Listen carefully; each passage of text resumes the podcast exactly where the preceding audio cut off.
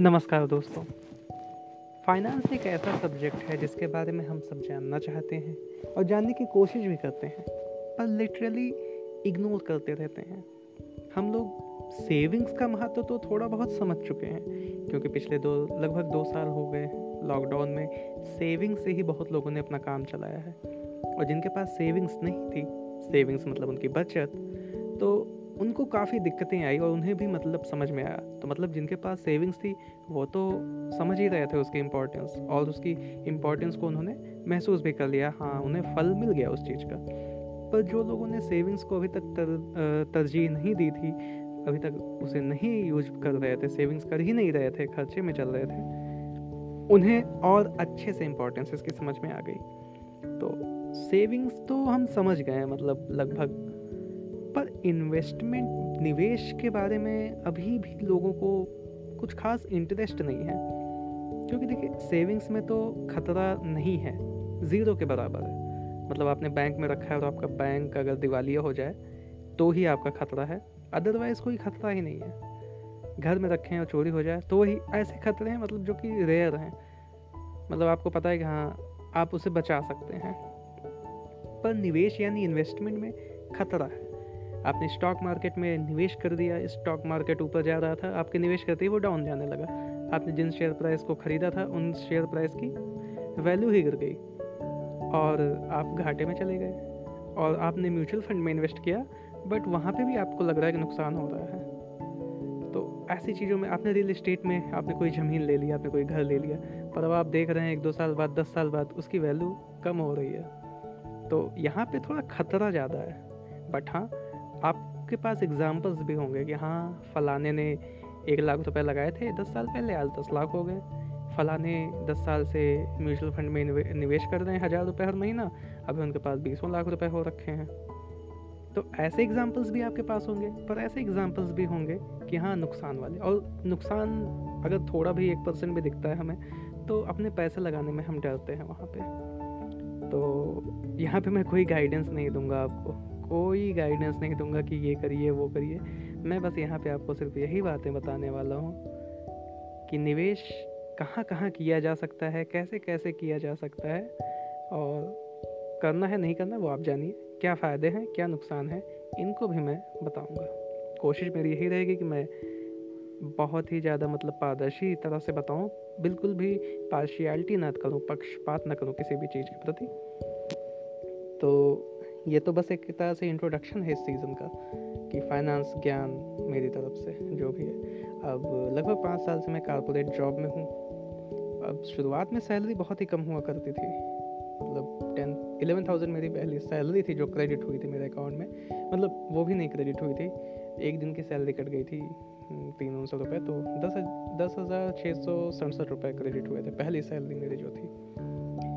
But उसमें से भी मैं फाइव थाउज़ेंड सेव कर लेता था। मतलब it is unbelievable but around two thousand fifteen की बात है ये।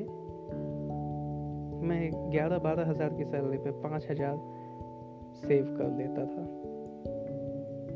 अब ऐसा नहीं है कि मैंने खाना ही बंद कर दिया, पैदल जा रहा हूँ। उसके अलग तरीके थे बचत के। मतलब money saved is money earned लगभग ये समझते हो आप लोग पर? फालतू खर्चों को आप रोक सकते हो, बिल्कुल रोक सकते हो। तो उस सब बारे में भी मैं बात करूँगा। दस हज़ार की सैलरी में कैसे गुजारा कर लें? पंद्रह हज़ार की सैलरी में दिल्ली जैसे शहर में कैसे गुजारें? और पचास हज़ार की सैलरी में कैसे फ़ायदा कमाएँ?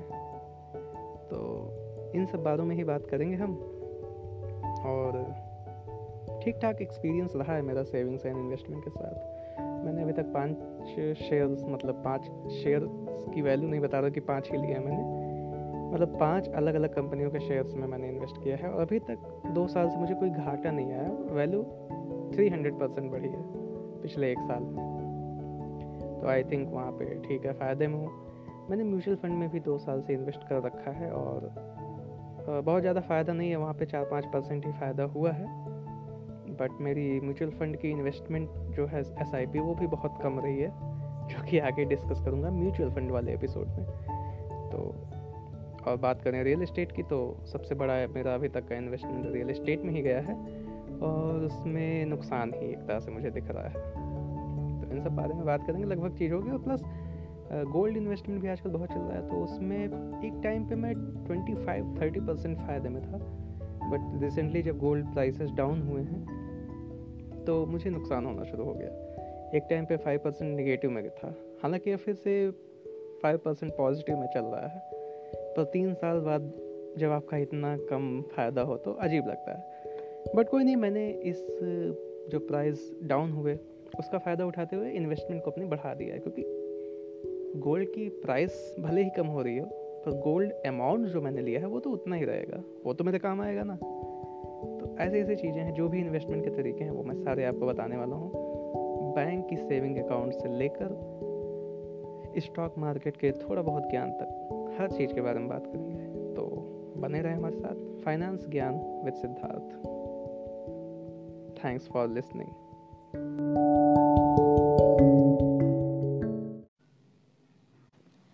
नमस्कार दोस्तों, कैसे हैं आप लोग? आई होप कि आप सब अच्छे से होंगे और आपकी फाइनेंशियल लाइफ काफ़ी अच्छी चल रही होगी। अगर नहीं चल रही है तो अब चलने लगेगी, क्योंकि मैं आ गया हूँ आपकी थोड़ी बहुत हेल्प करने। तो पिछले सेशन में मैंने काफ़ी बात की थी कि मेरा क्या बैकग्राउंड है, मेरे क्या एक्सपीरियंसेस रहे हैं अभी तक सेविंग्स के साथ इन्वेस्टमेंट के साथ और फाइनेंस के साथ। अब देखिए, दुनिया में पैसा बोलता है, बाप बड़ा ना भैया, सबसे बड़ा रुपया। और पैसे से ही ज़िंदगी चलनी है आपकी। हर कदम पे आपको लगेगा हाँ पैसा होना चाहिए आपके पास। और पैसा आपके पास इतना होना चाहिए जो आपकी ज़रूरत पूरी कर सके और कल की ज़रूरतों को भी पूरा करने के लिए आपको रखना है। क्योंकि बहुत कुछ अनसर्टेन हो गया है। कोविड के लॉकडाउन के बाद लोगों को ये रियलाइज़ हो चुका है कि सिर्फ़ एक साल का, पहले का ऐसा रूल होता था कि आपके पास छः महीने का इंतज़ाम होना चाहिए था। पर अब आप जितना ज़्यादा इंतज़ाम कर लो, उतना अच्छा है। तो जितना ज़्यादा पैसा आपके पास होगा, उतना अच्छा है। पर इसका मतलब ये नहीं है कि आप बस पैसे के पीछे भागना शुरू कर दें। आप एक कॉन्क्लूसिव प्लान बना के आप अपने पैसे को इन्वेस्ट करें, कमाएँ, जैसे भी कर सकें।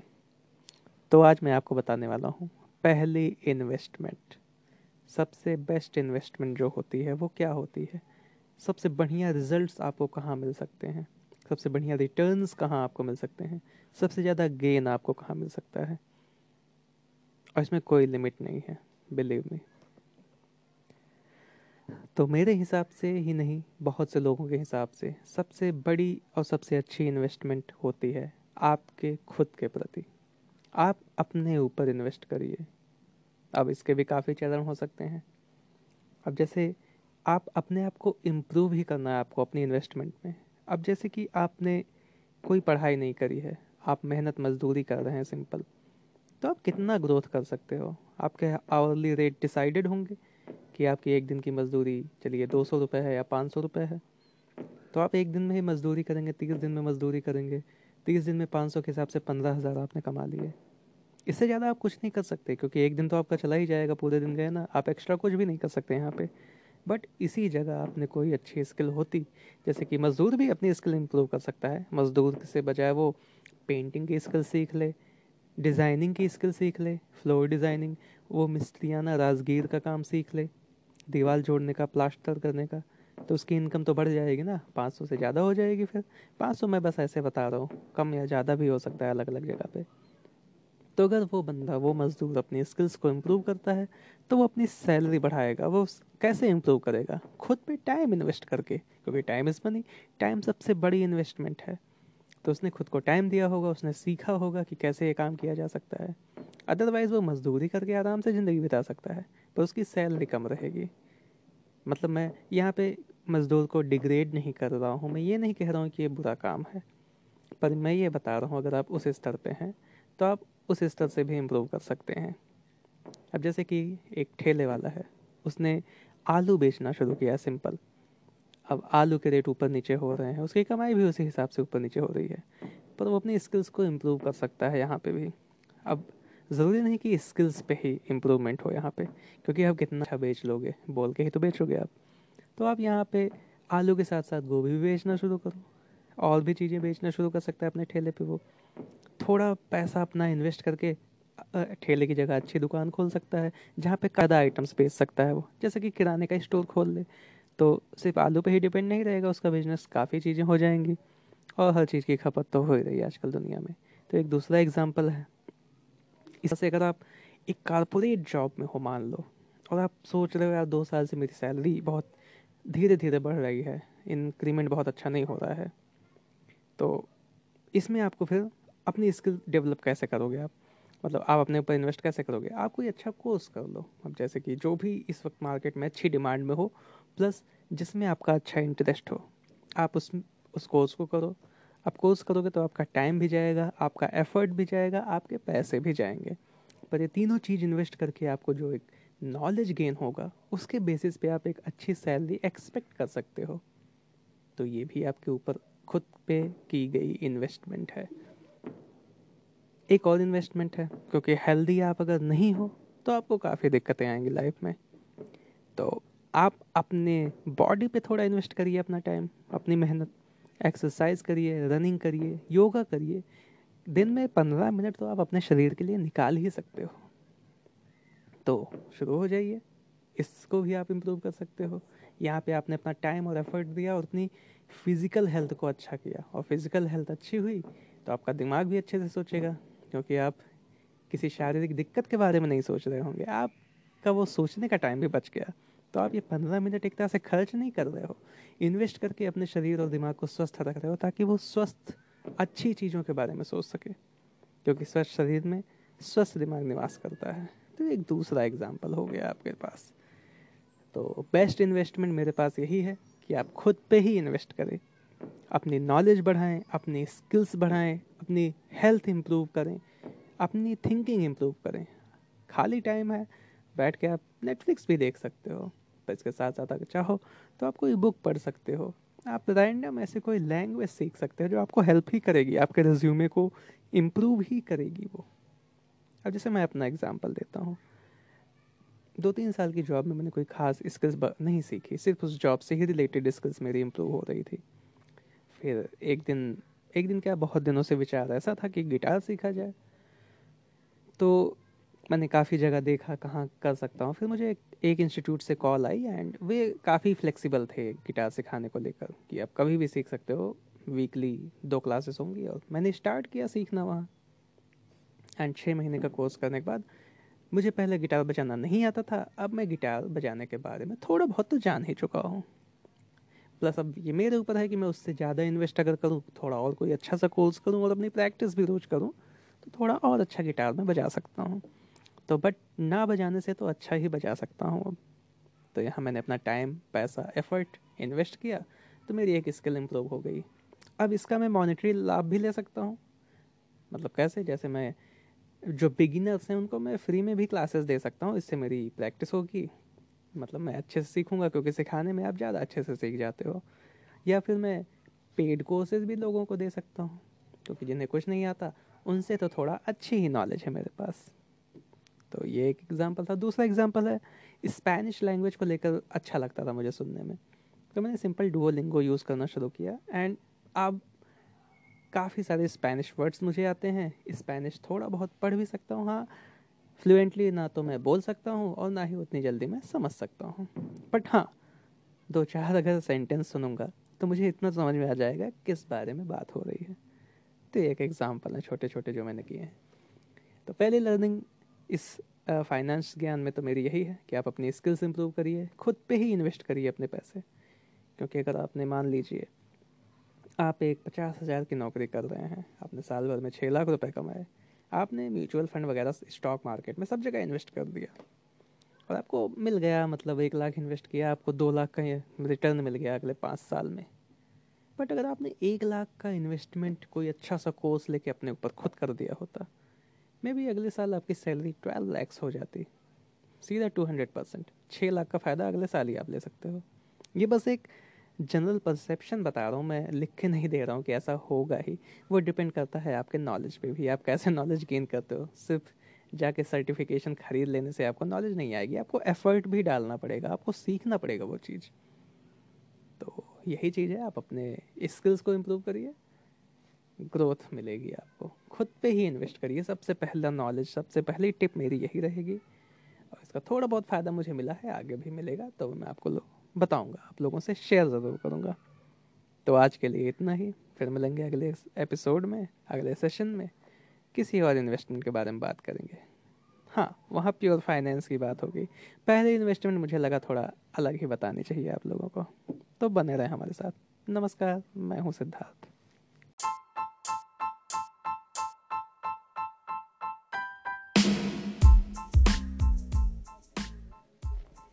नमस्कार दोस्तों। स्वागत है आपका फाइनेंस ज्ञान विद सिद्धार्थ के तीसरे एपिसोड में। पहले एपिसोड में मैंने जनरल इंट्रोडक्शन दिया था। सेकेंड एपिसोड में मैंने बात करी थी द बेस्ट इन्वेस्टमेंट जो आप खुद पे कर सकते हो, अपने स्किल्स को, अपने नॉलेज को बढ़ाने में कर सकते हो, जिससे इवेंचुअली आपकी सैलरी बढ़ सकती है, आपकी इनकम बढ़ सकती है। अब थर्ड एपिसोड आज मैं शुरू करूँगा, जहाँ पे रियल मैटर्स की बात करने वाला हूँ like money finance saving investments इन सब के बारे में। तो देखिए बेसिक रूल यही है आपका। आप इन्वेस्टमेंट अगर करना चाहते हैं तो आपके पास सेविंग्स होनी चाहिए। और सेविंग्स करने के लिए आपको सेविंग्स के बारे में सोचना पड़ेगा और जानना होगा कि आखिर व्हाट इज़ सेविंग्स सेविंग्स देखिए, दरअसल आपकी अगर मान लीजिए कोई इनकम है, आप, अब इनकम में सिर्फ़ सैलरी नहीं होती, हम सैलरी को ही इनकम मान लेते हैं। इनकम मतलब मनी जहाँ से भी आपके पास आ रहा है। लाइक like आपने आप कहीं जॉब कर रहे हैं तो आपकी सैलरी हो गई, एक इनकम का एक पार्ट है वो। आपको कुछ कैश बैक मिला कहीं से, वो भी एक तरह से आपकी इनकम ही हुई। आपको कुछ डिस्काउंट मिल गया, वो हम नॉर्मली हम उसको काउंट ही नहीं करते, पर वो आपकी सेविंग्स हो गई। हाँ वो इनकम्स नहीं हुई, पर वो सेविंग्स हैं आपकी। इसके अलावा आपको कहीं से कुछ पैसे और मिल रहे हैं, आपने कुछ फ्रीलांस काम कर दिया। आपको एज ए शगुन कुछ पैसे मिल गए। आप गए किसी रिलेटिव से मिलने, किसी नानी के घर गए, दादी के घर गए तो आपको कुछ पैसे मिले।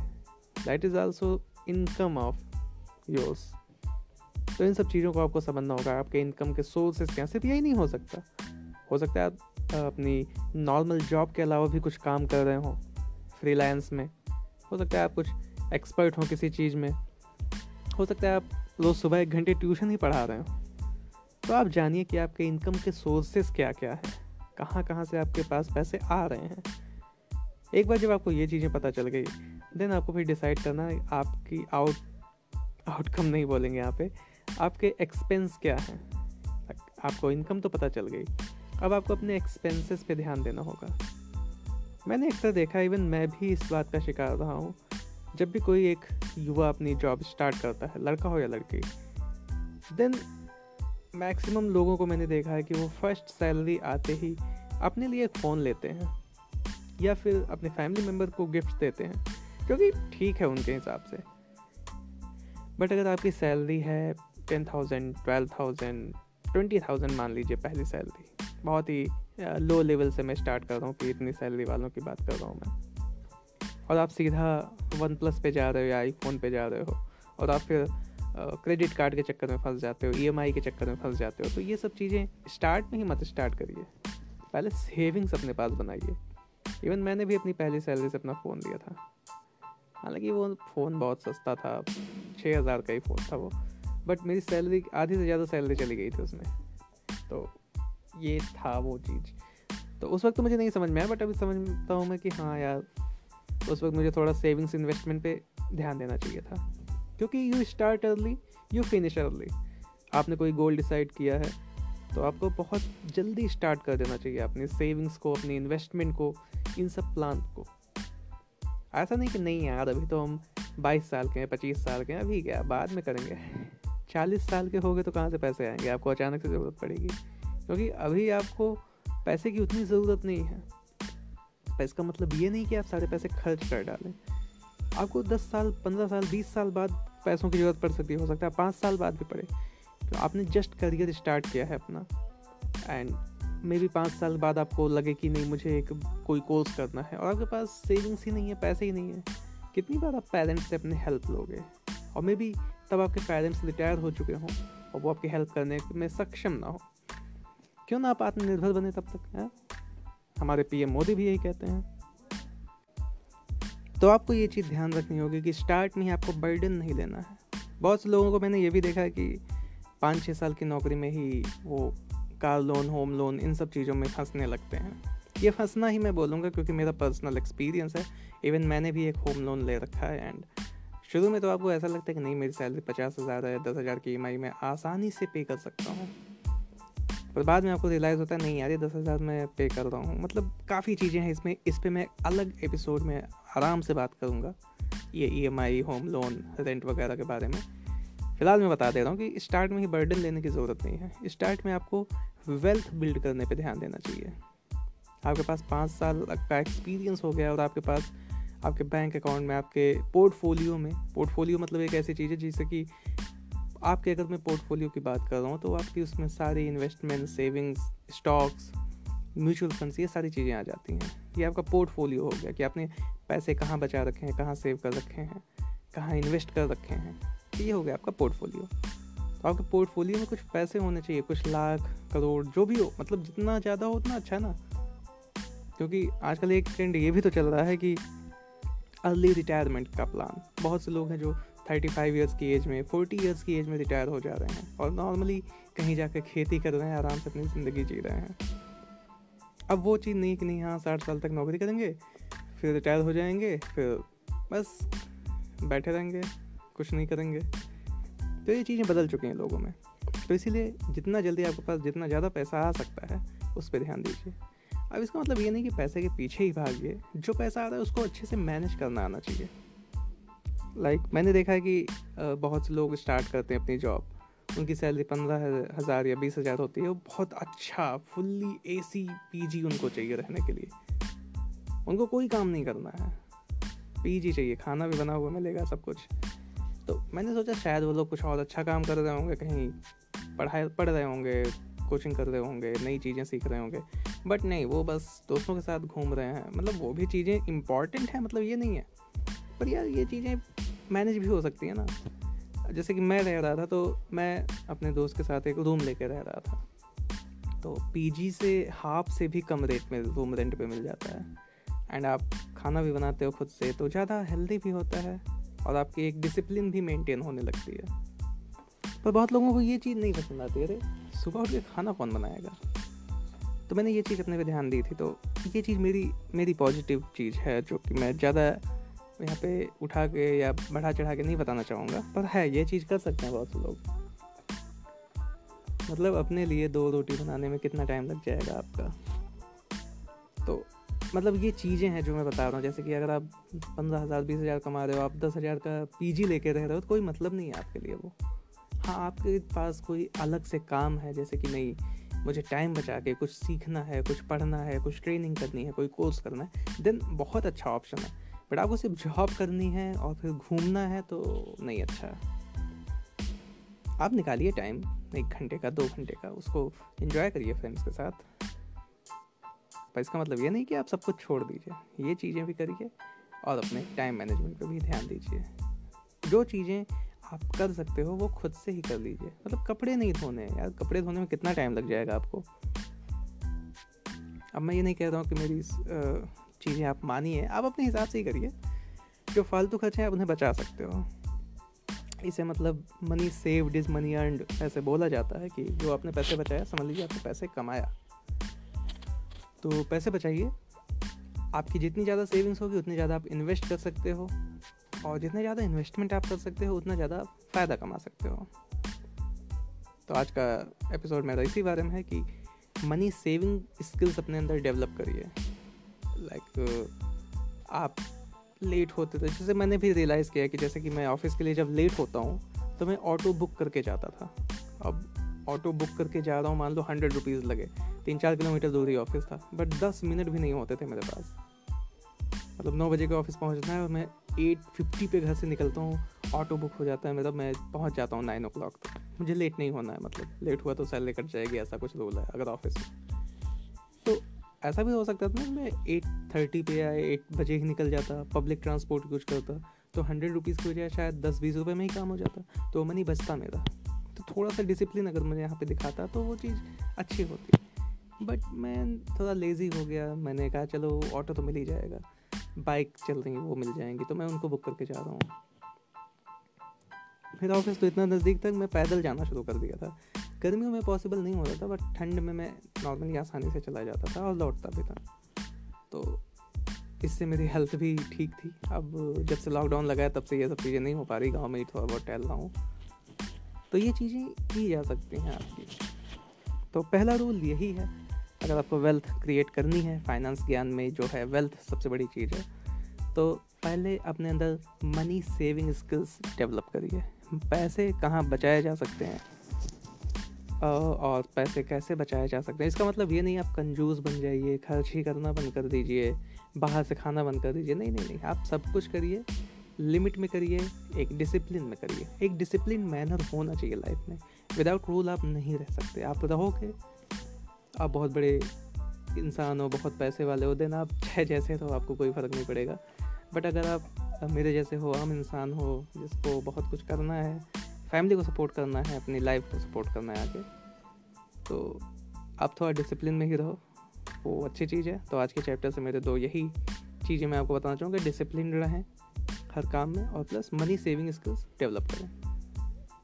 तो आज के लिए इतना ही, फिर मिलूँगा नेक्स्ट एपिसोड में और आपको और चीज़ें बताऊँगा इन साइट्स दूँगा और थोड़ा अब मैं उन फाइनेंशियल इंस्ट्रूमेंट्स की बात करना शुरू करूँगा, जहाँ पे आप इन्वेस्ट कर सकते हो या फिर सेविंग्स कर सकते हो।